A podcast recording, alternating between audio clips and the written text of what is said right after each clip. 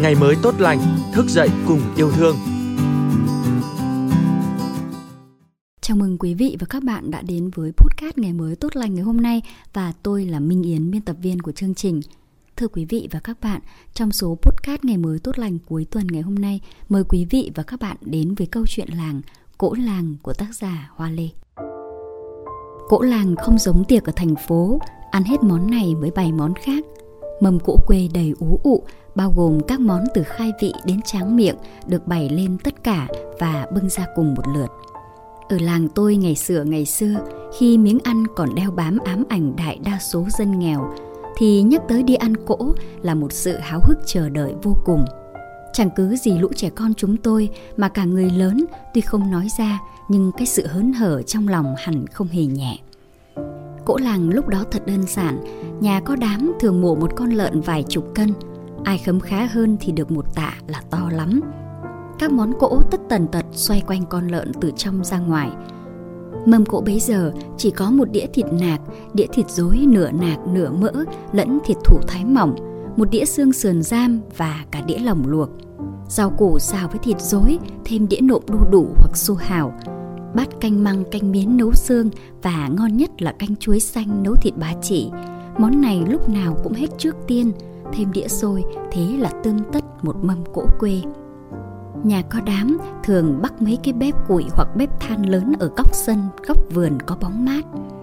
Bà con họ hàng súng vào làm cỗ, đầu bếp luôn là những người đàn ông khỏe mạnh, nhanh nhẹn, trổ tài xào nấu bên những cái nồi to tướng cánh phụ nữ chỉ có ngồi nấu cơm và lăng xăng phụ bếp từ nhặt rau nhặt hành gọt khoai củ các loại và quét dọn lũ trẻ con chúng tôi tung tăng vòng trong vòng ngoài luôn bị lôi cuốn bởi những mùi xào nấu bay ra đầy quyến rũ và thích nhất là sán lại nơi các mẹ đang làm món nộm để thỉnh thoảng được giấm rúi cho mấy củ lạc hay miếng đu đủ hườm hườm thì sung sướng lắm bỏ luôn vào miệng nhai rau ráu rồi háo hức súng quanh chảo tóp mỡ, tranh nhau nhặt từng miếng. Nhà đám cỗ bày thường thừa ra đống thịt mỡ phải dán lên để dành, đây là điều chờ đợi nhất của bọn trẻ. Ngày đó lũ trẻ luôn có nhiệm vụ đặc biệt, ấy là đi mượn mâm cho đám. Từ chiều hôm trước, chúng đã tung tăng xóm trên xóm dưới vào hỏi mượn từng nhà để tha về cho đủ mấy chục cái mâm của nhà ai chưa có tên hoặc đã bị mờ thì lấy vôi trắng viết lại thật to vào mặt sau để xong đám còn biết đường mà đi trả. Khi nhỏ tôi cũng thích đi mượn mâm, tất nhiên là những đám mình có họ thôi. Lúc ăn cỗ, ngồi mâm, trẻ con xúm xít cả chục đứa.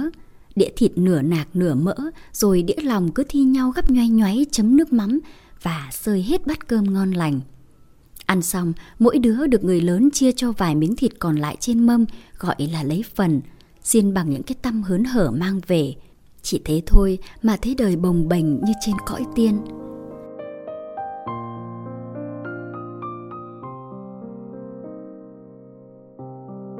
Cũng đã khá lâu rồi tôi mới có dịp được đắm chìm trong không khí cỗ bàn ở quê mình – Mặc dù bây giờ dịch vụ cỗ phục vụ tận tình chu đáo, nhưng nhiều nhà vẫn thích tự nấu lấy, vừa tiết kiệm chi phí lại ngon dù có hơi bận rộn. Trẻ con bây giờ cũng không còn phải đi mượn mâm nữa, nhưng thật thú vị khi thấy các đầu bếp làm cỗ vẫn là cánh đàn ông trẻ khỏe nhanh nhẹn. Nhìn họ thoăn thoắt tay dao tay thớt rất chuyên nghiệp, rất đáng khâm phục. Cánh phụ nữ cũng vẫn chỉ phụ giúp loanh quanh như trước. Lại nói về cỗ làng, thời gian về sau thì đám cũng mổ lợn, nhưng thịt được pha ra chế biến thành giò lụa, thành chả. Thịt dối thì gói giò xào và làm nem. Những thay đổi đó khiến mâm cỗ ngon hơn và sang hơn. Đặc biệt, vẫn thấy bát canh chuối xanh nấu thịt ba chỉ như một món truyền thống ở quê. Kinh tế không còn eo hẹp như trước nên cỗ bàn cũng theo xu thế mà tươm tất dần, thịt gà, thịt bò cùng với những món ngon khác cũng được đưa vào mâm cho chất lượng hơn. Nói chung, mâm cỗ làng tôi bây giờ, nhất là cỗ nấu lấy vừa chất lượng lại đầy đạn hấp dẫn không có gì để nói. Thế nhưng cái sự háo hức được đi ăn cỗ như ngày xưa xem ra chẳng còn nữa. Cuộc sống đủ đầy no ấm, miếng ăn không còn thèm nhạt ám ảnh, thêm cái bệnh dư cân thừa chất nên nhắc tới đi ăn cỗ nhiều người còn sợ chết khiếp.